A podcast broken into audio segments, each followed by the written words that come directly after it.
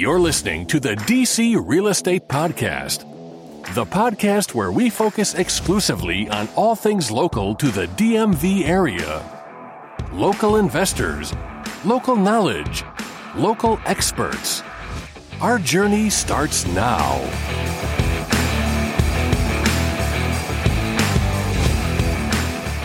Hey everyone, welcome back to this week's episode of the DC Real Estate Podcast. My name is Russell Brazil. I am an associate broker with Arlo Real Estate and a member of the District Invest Group. We've got our normal guests here, Jack Seiden and Sara Frank, but we got a really special guest this week that we flew in all the way from Charlotte. Hey, thanks for having me. So I think one of the most important things we want to ask you, Natalie, is how do we pronounce your last name? That's Yeah, normally people just get to the K sound and just kind of mumble the rest, and that's fine. But it's actually Kaladi. Kaladi, not Koladige. I mean, you can. That's fancy. You can do that if you'd like. I think that's what he did like two podcasts ago. Yeah. It was like, uh, Yeah, and it's funny because I I know like I've heard it, but I read it so much more than I hear it, so I tend to imagine it wrong in my head. Yeah, yeah. No one ever gets it right, and everyone wants to guess it. It's like the favorite game of TSA agents. Whenever I try to fly, is trying to guess it correctly. So one of the things I think we should always preposition with this. So you're a tax expert, right? You work uh, mainly with real estate professionals, um, and while this is the time of the year that we are t- often talking about taxes, it's actually the worst time of the year to try to find a tax professional. Yeah. Oh, absolutely. This is like trying to get a turkey on Thanksgiving Day. Like no one's going to have one. Um, you want to find a tax person in like October for the upcoming year, um, and then really you want to be working with a tax person through the year ahead of tax time because otherwise the game's over and we're just sort of reporting the score if you're talking for the first time in January or February. Yeah, because what's already happened in the past has already happened. There's no way to change that or have strategized what you did already exists. Yeah, your cards have been dealt, and we're just sort of there's nothing we can do to re uh, give you a new hand there. We're just sort of working with what you got. What would you say is the sort of percentage of people that are trying to contact you in, you know, March and April? Not too damn many. Yeah. Uh, d- uh, what's the latest up to that April 15th deadline you have people uh, uh, have tried to get you to work with them? Oh, the, the weekend of. Like, people will call you on April 15th and be like, well, my stuff's really organized. If I just get it to you tonight, can't you? The answer is no. the answer is no. And also, honestly, at this point, probably most kind of bigger tax firms or kind of a better tax professional won't be taking new clients at this point. Yeah. Is this your way of saying that you don't have a, a tax accountant right now and you need one? That is the whole reason I'm here. This was a That- ploy. exact- this yeah, isn't I even feel going like to you keep air. a- like asking a lot of questions about when you can get a tax return. Yeah, I've just been telling Russell every year that there's no more. It's too late. And so, he hasn't paid taxes in six years. I, I have a feeling if uh, Natalie looked at my taxes, she would not be happy with the work that my current tax professional does. Because actually, we talked about this earlier. Um, you were saying there's a particularly high percentage of a amendment you do on new clients' returns. yeah, just because someone is a tax professional does not mean they know real estate, like by a long shot. It's so different than a standard business. And there's so many weird, like, I don't want to say loopholes, but there's just different rules to it, to real estate than a normal business. Um, and constantly, there's just, I would say close to 40% of returns I review for new clients are wrong. We have to go back and fix something. Um, and sometimes it's great. I can get them back a bunch of money. And then other times I have to be the bad guy because they've been doing something very wrong and um, writing off a bunch of stuff they can't legally do for years. I, I always joke around with you whenever you have one of these stories. I'm like, you're, you're the worst tax professional I know. Like, if you look at my taxes, I'm going to be paying more in taxes. Yeah, yeah, it's rough. It'll, it'll keep me out of jail, but Right. And like for me with real estate, everything carries forward year to year. So I can't keep doing it wrong. Like we have to fix it because I'm not an unethical idiot. We're going to fix things and then go forward. What are the sort of these most common mistakes you're seeing um, when these people have come to you who had their taxes done by another professional? Yeah, there's a few things that I feel like you should check on your taxes. So this is important to note too. You sign off on your taxes. Even if you're using a professional, at the end of the day, it is your signature on it, and they're technically not really responsible if there's an error. You looked at it and you said, good to go, send it in. It's a flawed system, but it's what we've Is got. that true? Now that's terrifying. Yeah, it's really I scary, didn't right? realize that till just now. Yeah, at the end of the day, you looked at it and gave it the okay. So, sort of the few things that I would say to look at, especially if you have, um, if you own real estate, if you have rentals, big things that I see done wrong a lot are depreciation, which is when you buy an asset, the IRS gives it a life, says this business asset should last so long, write it off over its life. For most real estate, that's 27 and a half years. Um, the theory being at the end of that time, it won't, it'll be worth less money. That doesn't really happen with real estate, but that's, that's what we got. Um, so with depreciation though, it is a phantom write off. You're not actually spending money every year to get this write off. So it is something you get to literally have a profitable property with cash in the bank at the end of the year. But on your taxes, we get to write off this imaginary extra depreciation number and you can end up with a negative amount on your taxes a loss so it's when you hear people saying that they want properties to lose money or they want rental losses you do not actually want to lose money please don't buy properties to lose money this is what you want um, so making sure your depreciation is set up correctly and as advantageously as possible um, because the other thing is lenders add back that expense so it's also not going to hurt you on the lending side where you won't make enough to qualify. So things to kind of check with that. Make sure it's not exact even amounts. When you look at that schedule and there's a depreciation schedule on your tax return, if your taxes don't get handed to you or sent to you with one, ask for it. A lot of accountants don't give it to you by like default, but it exists. Um, make sure there's not round numbers. Like if your property cost $100,000, there were still closing costs and things. So check that that's there. And if something's getting divided by 27 and a half for the depreciation, it's not coming out to an even number. Yeah, exactly. And the other thing too is make sure there's a land value separated out. If the amount you see being depreciated is the full purchase price, they're letting you write off. We can't depreciate land. It doesn't wear out. It is the literal earth. So make sure that is backed out of there or you're going to get a bad awakening later when you get to fix it and pay back that extra Can, write off. talk, can you talk about recapture? Yeah, so when you when you sell real estate, it's a capital gain more mostly. With depreciation, the theory is that you got to take this portion of a write off each year at ordinary income rates. So when you sell, you pay it back at ordinary income rates, and it's capped at 25%. So if when you sell a rental, you bought it for 100, you've taken 20,000 of depreciation, and then when you sell it, your gain is I don't know, 100,000. That first 20,000 of it is going to be taxed at a slightly higher rate at your ordinary income rate, and then the balance is taxed at capital gains. So is there any reason you'd ever encourage someone not to depreciate the full amount because of Oh. recapture? That is an excellent question, and a lot of accountants do encourage that, and they're wrong. So, depreciation is allowed or allowable, which means that even if you don't take it, when you sell, you are taxed as though you did. Okay. So, if your accountant's like, oh, we're going to save you money, like you actually don't need this and it'll keep you from recapture later, they are wrong. And see, this is one of those times I would be the bad guy who showed up and was like, oh, we got to do this. So, that is a big thing. Make sure you're getting depreciation, make sure you're not depreciating land. Um, that is one of the biggest errors I see is on depreciation schedules. That's sort of the biggest, this is literally wrong thing. And then there's just a lot of, you could have saved more money things. Mm-hmm. So one of the really contentious things I, I've seen in sort of talks of depreciation is how to divvy up the land and the building value, right? Because the IRS accepts very particular ways that that divvy can come up that may not be followed by a lot of people. Yeah, yeah. I fight with a lot of people on the internet about this. So you can't just make up percentages. I hear people say that a lot, like, oh, we just use 80 20. Like, there's nothing in the tax world where you just get to sort of ballpark some sort of ratio. That's not, that's not anything. Um, the two most common ways, and what I'm going to tell you is look at both or have your tax professional look at both. And a lot of, a lot of firms don't. Um, look at the county assessor and see the ratio they use please do not use those literal amounts. I had a return from another firm where the accountant, like the person had spent $100,000 on a rental. The accountant went to the assessor website and they allocated like higher amounts. So it was like 150 total split between, you know, 75 and 75. Anyway, long story short, they used literal amounts and let the client have a basis in their property that was like 50 grand more than they actually spent. You don't use the literal numbers. You take whatever the ratio What is that ratio and is. apply it to what you paid. The other one that people don't tend to look at is your appraisal. If you had an appraisal done and they give you a land value, you can use that as well really easily. And there are times, especially in big cities, where the land is most the value. We don't want that. It gives you a lower write off.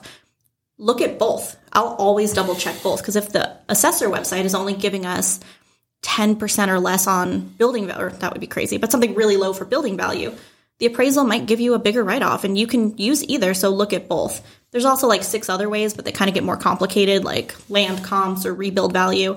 But um, I've used the land comps value on depreciation schedule once because the both the appraisal and the um, tax record showed an absolutely absurd like I had a it was like a two hundred fifty thousand um, townhouse and they allocated like like I forget which way it went, but they allocated something like two hundred and forty thousand to one and ten thousand to the other, right? And I looked at every property in the neighborhood, and the assessment was the same exact way. So obviously, they just the appraiser like never looked, or the assessor never looked at any of the individual properties and just came up with this for the whole community. And so I did use the land comps value once. Um, Yeah, that's a hard one sometimes because a lot of cities where you end up with these high land values, there's not a lot of just land being sold. Yeah. Like So DC. it's, yeah, so it's kind of hard to comp. But if you can do it, you can use that too. But so basically, like when the when the IRS is going to audit you, you're going to give them either the tax assessment or the appraisal. It's just an incredibly easy way to justify what amount you've been using. And if you're picking some random number, 75, 25 split, 80, 20, there's no justification to that. Correct. And that's something that it's kind of one of those old school things, I think. I hear a lot of older accounts like, we've just always used 80 20 and we just use that on everything. Like, that's not, That's always a good reason. We've always done it this way. That's always, love that. That's always a good reason when we're doing stuff. yeah, we've just always done that. Um, so, yeah, that's not anything, it's not based on any sort of factual allocation. It's just a number you liked and was easy to use. And that's not anything. It's not. So this all sort of goes into depreciation sort of leads into right losses, right? So a lot of people like to buy real estate because of the losses and those losses are generated by the depreciation. But those losses are going to phase out right once you hit certain incomes from from most individuals. Yeah, this is another time where I feel really bad talking to people because on the internet you hear constantly buy real estate to save on your taxes. Real estate saves you on taxes. Real estate saves you on taxes. And then people call me and they're a high income earning couple and they're like two doctors and they make 700 grand a year and real estate is not going to save them on their taxes. So real estate's great because it creates passive income. So you don't pay self employment tax on that. So most other income you do if you own a pet shop, if you're a real estate broker, anything else. But on rentals, you do not. So what that means, kind of the trade off is it is passive, and any losses they generate are limited based on your income level. There's a passive loss limit, and so if you make over $100,000, it starts to go away. If you're under 100, you can deduct up to 25 grand a year in passive losses. Once you're over 100, it starts phasing out, and at 150, you can't deduct those losses anymore. I hear this argument a lot from tax professionals where they don't even try to build those losses or tap them out because, oh, the client can't use them. It's important to remember you get to use them at some point. So even if you cannot use those losses year to year to offset your income, they accumulate. I like to describe it if you've ever pa played a, an old video game on Super Nintendo where you were a little Italian guy. Um, and if you already had the raccoon tail and you got a mushroom, it just like hung out in that box at the top of the screen. Oh, yeah. You couldn't use it right now, but it's there for a situation when you can. That's how these losses work. So they just hang out in your little floating box until either your income drops below that amount, or what happens a lot is when you sell a property, all of those losses we get to offset the gain by. So you absolutely want to bank those up as large as you can um, because they're going to save you money one day. It just might not be today. Yeah, so we mentioned the depreciation capture earlier that Jack had mentioned. These losses can offset your depreciation recapture, right? And offset the capital gain to lower your tax threshold when you sell. Yeah, and what's really cool is that depending on how it's structured, so if you sell a rental and that specific property over the years has gotten $100,000 of built up losses and your gain is only 50, we still get to deduct the whole 100. So you can really wipe out a lot of income that year. If you end up selling a property and it itself only has 20,000 of losses and your gain is 100, but you have other rentals with losses, we get to bring your gain down to zero, but not create more of a loss. So by having a portfolio of rentals, most people tend to sell one every five or seven years anyway because market changes, they diversify, whatever the reason. And then so we'll always have a point to use those losses. It just might not be a year to year reduction in your taxes. So especially if you bought a new rental, put a hundred grand into a renovation, but you make a bunch of money, I'm super sorry you're not going to see a direct return on that this year, you're going to be pretty upset with me. Well, that that sort of leads into right another very contentious subject, right? So if we are uh, the passive loss limitations leads directly into who does not who do these limitations not apply to? The chosen ones, the real estate professionals. And we have a lot of people that listen to this podcast that a might qualify because of their profession, or there are actually full time investors, and or there's people listening that they think that this is the golden goose that they want to qualify for. Yeah, I have people come up with some pretty harebrained ways to try to qualify for this. And the reason it exists is because there are people where your legitimate business is real estate. So if that's the case, the argument made was that we should get to deduct our losses just like any other business.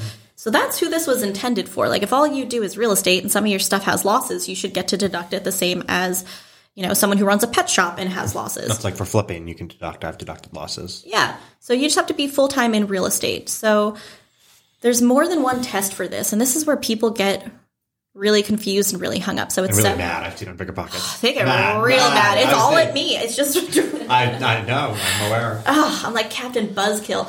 But 750 hours a year, so everyone's like, oh, easy, I can totally do that. But you have to spend more time on real estate than any other combined activities. Well, that's definitely true for me. All of us. Yeah, right. So anyone doing real estate, yeah, but for people If you have a full time job, you're typically working 2,000 hours per year, Yeah, correct? Yeah, so then you would have to spend 2001 or like 1 hour more on real estate. Which would mean that you are literally working 16 hours a day every day of the working week, right? So 16 hours working, eight hours sleeping. It's not actually possible. No, and there's a ton of court cases on it because people argue this all the time. But like, there have been there was a surgeon who tried to claim it, and the tax court was like, "I hope you're not a real estate professional. You should literally be a surgeon, is what you're supposed to be doing." But if you have a full time job, it is really hard to claim. Um, you have to track your hours very specifically, and I have a uh, an Excel tracker I can send you, Russell, for your listeners to download. But it mimics the IRS's audit log, like what they'll look at. Um, you have to keep really detailed records, and the biggest reason they get thrown out is because people inflate time. They say, you know, it took me an hour to pay my mortgage, or it took six hours to trim the bushes, or whatever, um, and they'll just throw it all out. But kind of the there's a few. So obviously, if you're full time in real estate, if you are a broker, if you are a flipper, if you just have only rentals and that is all your time, you will likely qualify. The other really nice thing is if you're married, if one of the two of you qualifies, it applies to all of your income. So that is sort of the golden goose. I have had clients where one of the two partners had like a low earning job. Um, and we figured out we could save enough in taxes by them qualifying that it made sense for them to quit their job, become a real estate professional, manage their properties, and then they just volunteer now instead with kids and like doing that. But so yeah, only one of the two of you has to qualify to meet this deduction. But boy, if you are both working full time and you're trying to like force this, I can't promise you an audit, but like it's it's you're It's a high probability. You're And also, dancing like with the the, devil. the jail part. If it doesn't go well for you on the audit, yeah, and like probably not jail, but like Penalties. Penalties. yeah, Interest. Yeah, just just get there legally. Just figure it out. And so you sort of touched on the fact that there are certain professions here that by nature of what that profession is can qualify for real estate professional status. You mentioned agents and brokers. So, uh, and that's sort of a big, big sort of right, uh, sort of, I don't even know what the word is. Umbrella. Umbrella. Yeah. Big umbrella of people. But maybe not all. So it doesn't just come from de facto of having a license, correct? Correct. Um, and same thing with like people will say, "Oh, well, I opened an LLC for my real estate. Now I have a real estate business." No, you do not. I mean, maybe you do, but an LLC is is nothing. It's a piece of paper. I think three of them. Yeah, right. Like my dog could have an LLC. We're not. I don't want to get into that argument with people, but Is that actually true? No. But a lot of people think I just I will get my license now I'm a real estate professional and qualified. That's not the case. No, you have to actively engage in the business. So you have to actively be trying to earn a income doing this. So there's a lot of investors who get their license just to be be able to have access to MLS or things like that. That won't do it. Um, and the other thing that is kind of a weird one is you can't just be employed in the real estate business. You can't be you have to be more than a 10% shareholder. So if you just have a W2 job working at a home inspection company or working at for a real estate broker as like a front desk person, that will not qualify you. And there are some agents that are actually salaried positions at certain brokerages. And so if they're a salaried agent at a brokerage, they wouldn't qualify. yeah, unless they have some kind of ownership stake, you're just working for someone else. It just happens to be in real estate. So it's the independent contractors, 1099 agents who are actually working full time in the business, not just having a license, Yep. that are going to be able to deduct larger losses and that will deduct against their sales income. Oh, 100%. I will I will go on the record for this one. Every agent should own rentals. Please buy rentals. It puts you in a perfect scenario where it is now just a numbers game. Like I can write out a tax plan where if you buy this amount of real estate per year or you have this dollar value of rental properties, I can zero out pretty much your taxable income. Why wouldn't you want this? And- and this is like you mentioned this earlier, but when you actually go to apply for loans, that uh, the deduction gets recaptured and added back in.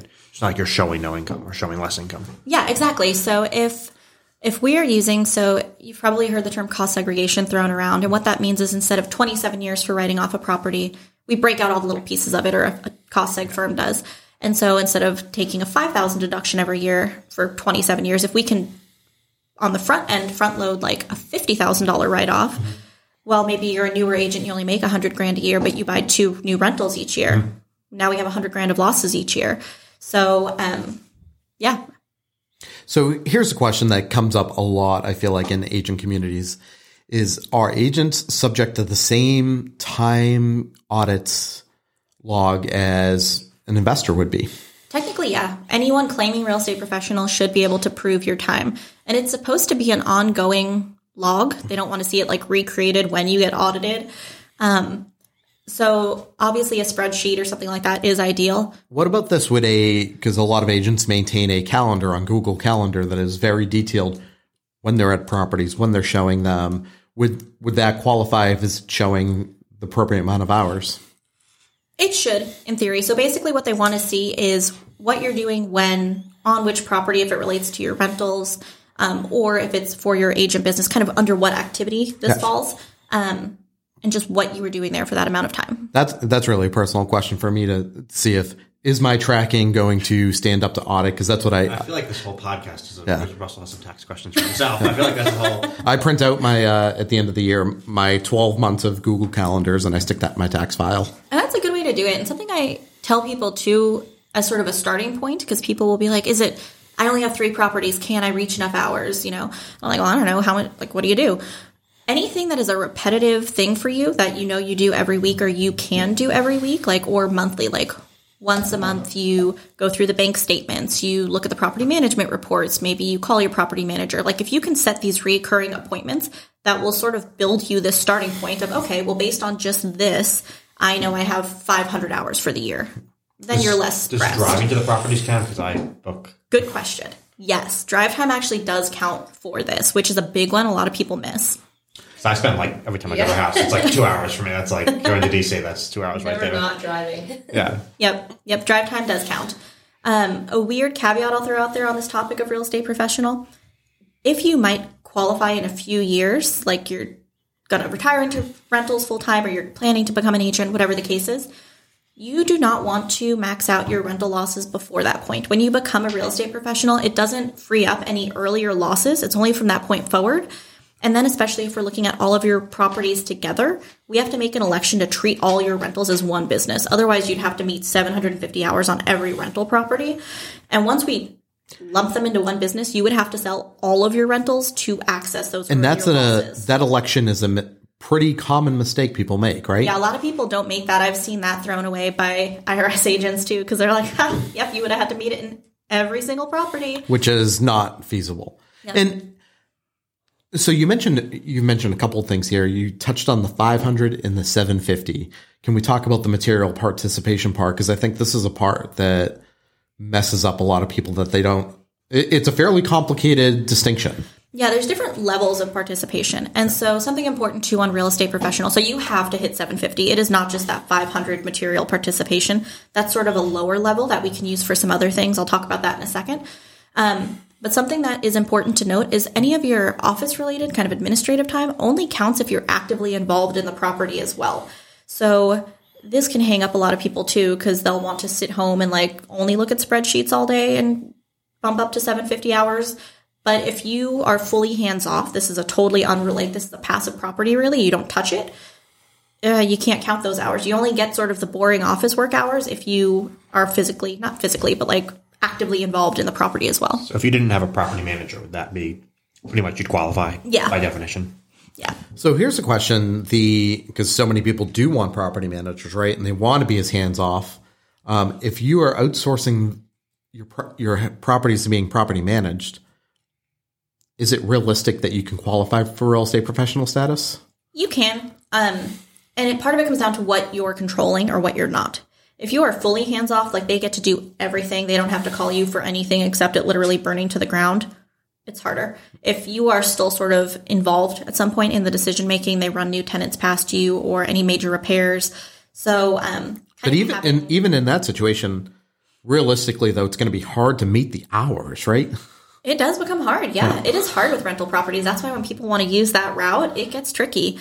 Um, and like if you have people working for you, we can count some of your time. Like if you have contractors at the property and you're sort of overseeing them, but it has to be reasonable. Because 750 hours is like what 15 hours a week. It's Yeah. a significant amount of time. If you're spending 15 hours a week at one property, that's a bad property. like, like, How like, a I would sell terrible that property. Like, that's like Yeah, and you have to be actually doing stuff. And um, so time that doesn't qualify, right? Like drive time is a big one that gets missed. That does qualify. thank God. Re- researching new properties does not qualify. If one more person calls me to say like they sit at home looking on Zillow all day because they might buy a rental in another state, no, you can't have Oh, those hours. I, I think you just caught Sara in that. Like, Both of us. No, that's all that Jack does is look at new properties. Yeah. So I was pointing at him. I was like, but both of us. here's a question because as real estate brokers, though, Yeah. is towards our brokering hours. Um, that is actually what we do: is look and Right, research right. properties. yeah, yeah. So that is part of your active job. Yeah. If you have four rentals and you would like to buy more rentals and you are just sitting, But it's not going towards like, sit on material participation in the property, but it is part of the job of being a real estate professional if you're a broker or an agent. Yeah, exactly. So it's kind of two different two Yeah. different groups of people. The people who are doing this as a profession, finding properties for others. If you're just looking for properties for yourself, like no. I've literally had people try to loop in like watching flip shows on HGTV and reading real? magazines. Like Well, it, it's funny you say that because I've been meaning on uh, telling Jack and Sara here that they should watch Million Dollar Listing New York to learn about to learn sales techniques. I actually think it is very good, uh, edu- like an education for being an agent. I guess if your boss writes you a letter and requires you to do it, if it is required for your job, Yeah. we've got a better chance of counting those Is selling sunset? Is that where does that rank on the? that that one might. Uh, th- I there's not was- much educational to choose to learn from there. There you go. We'll have Russell do a formal review of which shows are accurate. Yeah, there you go. That can put the Um, so, so with a real estate agent owning rentals um, and being able to not be limited by the passive losses, um, do you work with any agents who have returns where you're seeing significant reductions in their income and taxes? Um, and like, what's the best case scenario you've looked at for these? Yeah, I mean, we've had I've had clients where if especially if you buy a larger property like an apartment building or something where on a cost segregation Where there's a huge amount of, Yeah. and if you're cost segregating and getting it depreciating over five years or something, the items. Yeah, so the reason it, what happens in a cost segregation is like we said in the big one it's 27 years for like your property normally. A cost segregation lets us break out things into shorter lives. Um, and you can actually in theory do this without a cost segregation if these are new expenses. So if you buy an existing property, you need something pretty formal to break out these components. Um, and why it matters is that anything with a life of less than 20 years qualifies for something called bonus depreciation, lets us write off the whole thing in year one. So on renovations, when people do that on a on a property, something that gets missed a lot is land improvements. Land improvements are 15 years, and that's driveways, fences, landscaping. I've been able to write off 10, 15 grand of landscaping on a property, and their former accountant never asked what they did, so they would just put, you know, hundred thousand dollar renovation, 27 years on the depreciation schedule. It's actually really funny you say that. My accountant was just asking for what the repairs were when I had the repair bill. Because I just like I had like the receipt it was like you know Home Depot, and I just kind of sent him the stuff. He's like, "What were they?"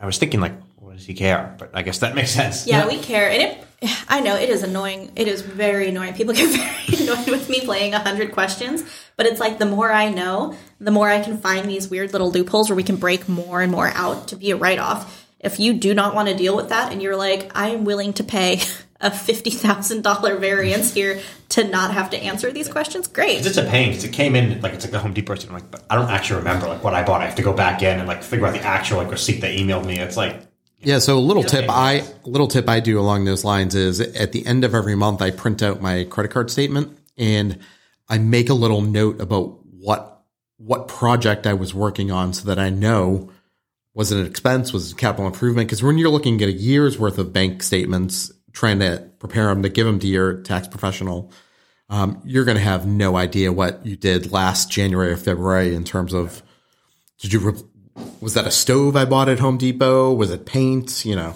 Yeah, and I think on Home Depot and Lowe's too, if you get a business account with them, I believe you can log in and just see Yeah, all of your purchase history. Yeah. Yeah, I mean that's a great tip is doing that. Um, maybe I should do that. Or here's a super great tip do bookkeeping.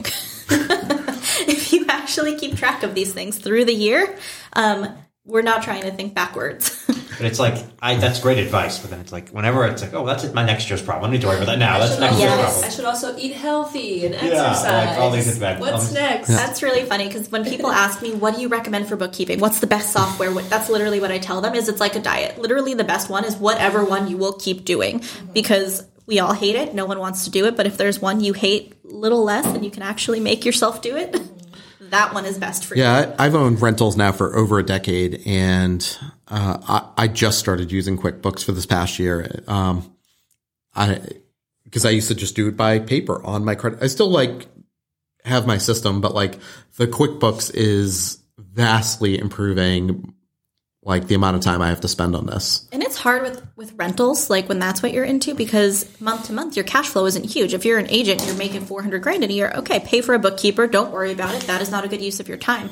If you're getting hundred dollars rent because you burned a property and that's your cash flow, you can't spend three hundred dollars a month on a bookkeeper. So like I get it, but try to figure out some kind of a system that works for you. Um, even if you're using a dedicated credit card for each property. A lot of credit card and banks online now let you categorize your expenses. You can name your own categories. Yep. Use that sort of like bookkeeping, but just have some kind of a system. And QuickBooks is vastly cheaper than it was before. So I remember in my previous life running a different business. Um, we used to spend over a thousand dollars a year on QuickBooks, and I think it. I'm spending 150 a year now on it. Like it's the price of it is vastly, vastly dropped. Can we talk a little bit about LLC? Um, I'm very dedicated to you know the right credit cards, but about piercing the LLC and all that stuff. I think most people probably are not doing. Yeah. Um, so beginning caveat, I'm not an attorney. So take anything I say as a stranger on a podcast. Okay. But um, LLCs come up a ton in real estate. There is no tax savings. Um, there is literally you do not you get to write off the cost of setting up your LLC, and that is the only extra write off you get. There's no difference between having an LLC or not having one. So that is the big kind of first thing I hear people all the time. Who are like, I set up six LLCs. I'm so stoked on this, and I spent ten thousand dollars for this big law firm to do it correctly. I'm going to save so much on my taxes. No, you're not. like I'm really sorry that happened to you. Um, but with an LLC, what I would say is over the years, probably 85% of the books I've looked at aren't kept well enough to not pierce that corporate veil. So the kind of the idea with an LLC is separating your personal and your business assets, and you have to keep them totally separate. And almost everyone ends up putting, you know, their personal gym membership on their business LLC, or like all kinds of weird stuff gets looped in. Or you're buying stuff for your house and three rentals all at once, and they don't take the time to separate the transactions.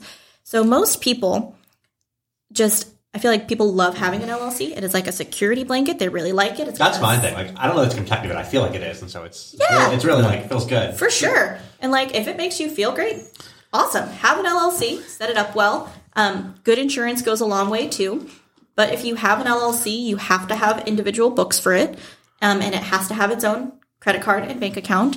And as soon as you start intermixing stuff, you've already kind of pierced that corporate veil. And like you said, this is as simple as you're at a restaurant, you accidentally pay with the wrong credit card. Yep, it happens often. Um, and I don't, again, I'm not an attorney, but I've been in real estate for a minute now and I'm on BiggerPockets constantly. And I've never seen the post of like, my LLC saved me. I've, I don't know who has that experience, but I haven't come across it. I don't know if you've ever seen that, but I see a lot of preaching for them. Yeah, I mean, I, I've seen plenty of people without LLCs get sued, and they are just fine. You know what? Because that's that's why we have insurance. And a good umbrella And- policy is good too. Yeah, My theory too is if you're going to pay an attorney a bunch of money to do something, instead of setting up an overly elaborate structure, having good contracts and leases that like very well protect you is the better cost of money. But I'll have clients who will spend 10 grand having a like a very elaborate thing set up and they've got like two rentals in like St. Louis that are worth 100 grand total. Um, but then their lease is literally one they found in a Facebook group and printed off. like And like I I think I have an umbrella policy of like I don't know, it's like two or three million, and it's like umbrella two grand, insurance. It's like two grand a year or something. Umbrella insurance is incredibly cheap. Yeah, for the amount of incredibly. you get, and it covers like everything. Your car. It's not just it's anything that you have insurance on. It just ups your limits on that. And with LLCs, what happens a lot too is people don't realize what they're setting up. Because again, everyone online is like, they're so easy, do it yourself. You don't need a professional. And then you've got, like, I just had someone talk to me who had six different LLCs set up for each property, but put him and his wife on every single one. And I was like, well, now you have six partnership tax returns. Were you expecting that this year? Because that's expensive. That is very expensive. And he was like, oh, I've got two other partnerships too then. and it got even worse. So, like, a lot of people set up LLCs incorrectly or not really, they don't really set up on what they're intending for. Well, that's interesting you mentioned that because actually Jack um, had an LLC that was for one business, right? It was for an auto garage or something. It just when I had started it back. And, Yeah, but, it but that's what the original intention yeah, was. and I never actually used it for that. and we're using it for flipping. And at one point, one of our title attorneys was like, "Hey, you know, we need to make it so that this LLC can flip properties." And she amended it. She fixed it for Actually, I think you said it was probably fine, but it was good. Yeah. it was a good. But it's just one of those things, right? Like as lay people, um, even as real estate professionals, we're still lay people in the specifics, right? Whether it's tax, liability, um, we don't know what we're looking at. I, I don't. Honestly, you said you should read the returns. Like, I've never read the actual thing the accountant gives me. I'm just like, yeah, he is professional. I hope it's right. Like, I don't actually read what he's. Let me tell you, I don't. I don't read my return either. I sign it. I, I kind of look at the numbers and say, It's just you "Is this about what I'm expecting?" Yeah. See, and this is like I was just talking to Russell about one of my like not my favorite things, but I see some weird stuff on returns. And just recently, I had a return where their prior accountant just a typo, right? A typo. that happens to everyone. But for mortgage interest on a property that had four thousand dollars in rent, um, they added some extra numbers. So instead of fifteen hundred dollars of mortgage interest, it was one point five million dollars. one point five million dollars of mortgage interest, a loss of one point two million dollars. Their income was too high, so they didn't get to deduct it, luckily. But like their accountant didn't notice a one point five million dollar expense on a forty thousand dollar rental. Um, he didn't notice either and signed off on the tax return. yeah, that's like you should know. So we just wrapped up talking to Natalie, and we're splitting this episode into two episodes. But uh, Natalie, tell us where we can find more about you. Yeah, so on on my website is Kolodij Tax and Consulting. That's where you can join the waitlist to be a client for next year. Um, find some general information. You can find me on Instagram at Kolodij Tax Boss, on Facebook as Natalie Kolodij. Um, and And then, spell Kolodij here because that's uh, gonna that that's gonna get a lot of people. okay, so it is K O L O D I J. All right. I know there's a silent J. I'm super sorry. Um, but it's Ukrainian, so you can't even be mad about that right now. Um, and then you can find me on TikTok at um, RE Tax Strategist. All right, we'll talk to you guys next week.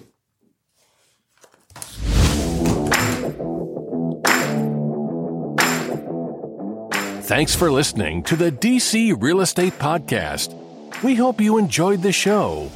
If you want to contact the hosts, reach out to them at info at dcrealestatepodcast.com. Don't forget to subscribe, rate, and review the show wherever you access your podcasts.